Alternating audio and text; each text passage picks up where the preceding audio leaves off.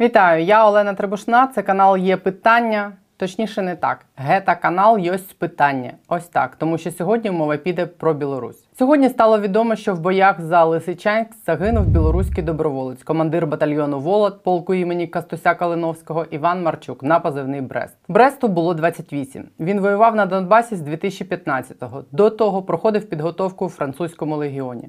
В легіон він вступив, як розповідав він сам, бо не хотів прожити життя звичайного інженера, хотів чогось більшого. Його борода стала неофіційним символом батальйону.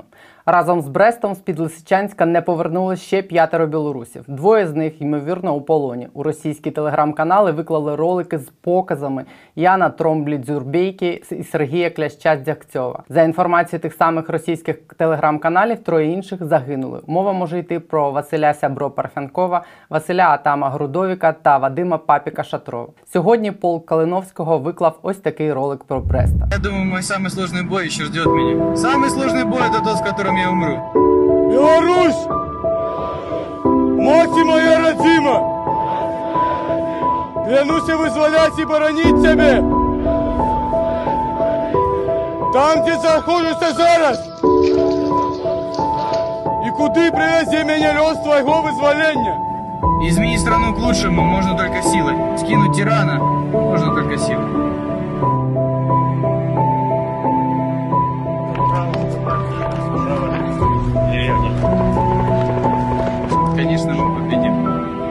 В этом нет никаких сомнений. Найскладніший бій білоруського добровольця Бреста був під українським Лисичанськом.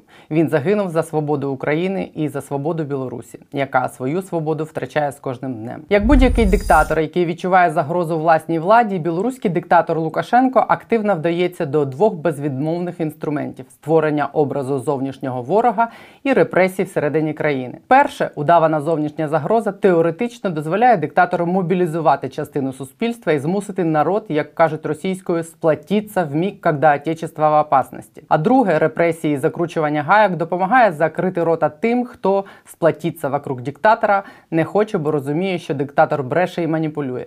З цими двома інструментами Лукашенко дуже активно грає в останній тиждень. Ось підступний захід хоче знищити Білорусь. Мы единственная страна, которая поддерживает россиян в этой борьбе. А сколько стран по ту сторону? Почти полсотни, которые фактически воюют против России в Украине. А ось Лукашенко погрожує знищити підступний захід.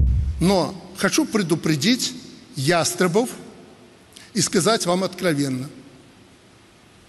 Чуть меньше месяца назад мною отдан приказ подразделениям вооруженных сил взять под прицел, как сейчас модно говорить, центры принятия решений в ваших столицах со всеми вытекающими последствиями. Відверто кажучи, якби не знати, що це Лукашенко, то персонажа з такими промовами десь поза стінами зали для урочистостей забрали б санітари і помістили в палату до Наполеона. Можливо, колись так і станеться, і цього мілітарі клоуна перекваліфікують з лідера держави на лідера палати номер 6. А я сейчас вам покажу, откуда на на Беларусь готовилось нападение. И если бы за 6 часов до операции не был нанесен превентивный удар по позициям, 4 позиции сейчас Чи краще камери номер 6. А поки що в камери відправляють білорусів, яким ця клоунада не подобається, і які мають сміливість у зв'язку з цим вчиняти якісь дії. 1 липня 6 років колонії отримала білоруська студентка Данута Передня. Її посадили за те, що 27 лютого вона перепостила в чаті текст, у якому критикували дії Путіна та Лукашенка щодо розв'язання війни в Україні. Також у цьому пості був заклик до вуличних протестів і констатувались сумні перспективи білоруської армії в разі її прямої участі у війні. За це КДБ Білорусі включив студентку до списку терористів, а найгуманніший білоруський суд дав їй 6 років колонії. Днем раніше слідчий комітет Білорусі завершив слідство щодо трьох рейкових партизанів. Справу передали до суду. Трьох жителів Гомельської області Дмитра Аравича, Дениса Дикуна та Олега Молчанова звинувачують у підпалі релейної шафи на залізниці в ніч на 1 березня. Їм закидають чотири статті, зокрема теракт і державна зрада. Слідчий комітет навіть без рішення суду називає їх зрадниками батьківщини.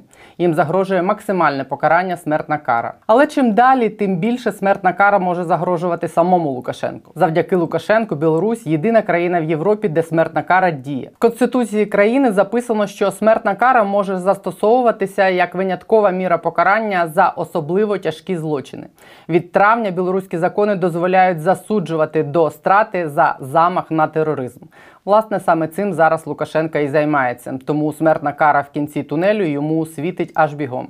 І кінець цього тунелю наближається з кожним днем війни. Думаю, сам Лукашенко це розуміє вже кілька місяців. Як війна в Україні для білоруського диктатора несподівано перетворилась з увеселительного приключення на 3-4 дня початок кінця. Я не думал, что эта операция затянется. Очевидно, що свою співучасть в этой увеселительной прогулці на танках з пулянням ракет по Україні Лукашенко гарантував Путіну твердо переконаний, що росіяни візьмуть Україну. Эта война продлится, Володя, ну максимум 3-4 дня.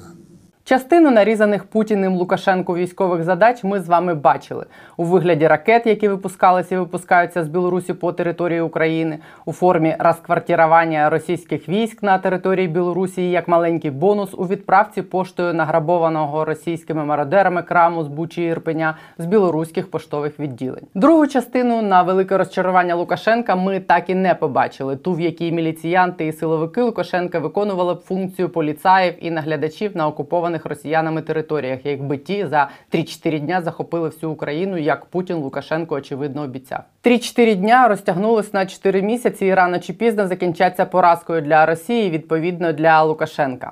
Але і спригнути йому вже нікуди. А поки йде війна, Лукашенко буде вимушений постійно сидіти на шпагаті, коли він не може ні віддати наказ своїм військам наступати на Україну, бо коли ті повернуться додому в целофанових пакетах, йому кінець, і не віддати, якщо йому накаже Путін, теж не може, бо так йому теж кінець.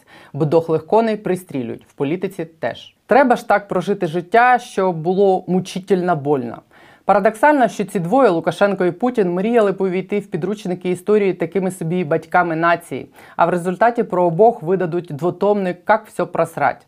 Том про Лукашенка, який після 28 років правління нікому не потрібний лузер, ні заходу, ні сходу, ні власному народу, якого ніхто не поважає, навіть його власні підлабузники, за яким ніхто не заплаче, коли він здохне, хіба що на радощах, який за 28 років правління привів Білорусь цивілізаційний глухий кут.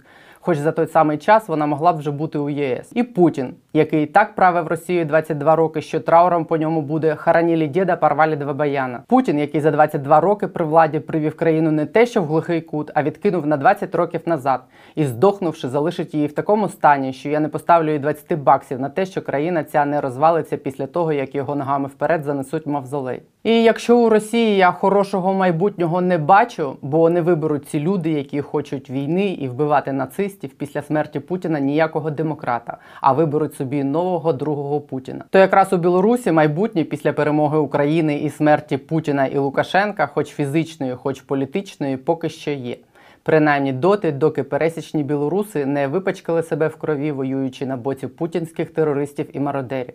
І саме за це майбутнє Білорусі загинув під українським Лисичанськом білоруський доброволець Брест. Самый сложный бой это тот, с которым я умру. Беларусь!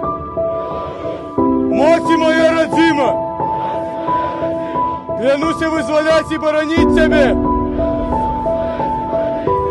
Там, где знаходишься зараз! Куды привезе меня лёс твоего вызволения! Изменить страну к лучшему можно только силой. Скинуть тирана можно только силой.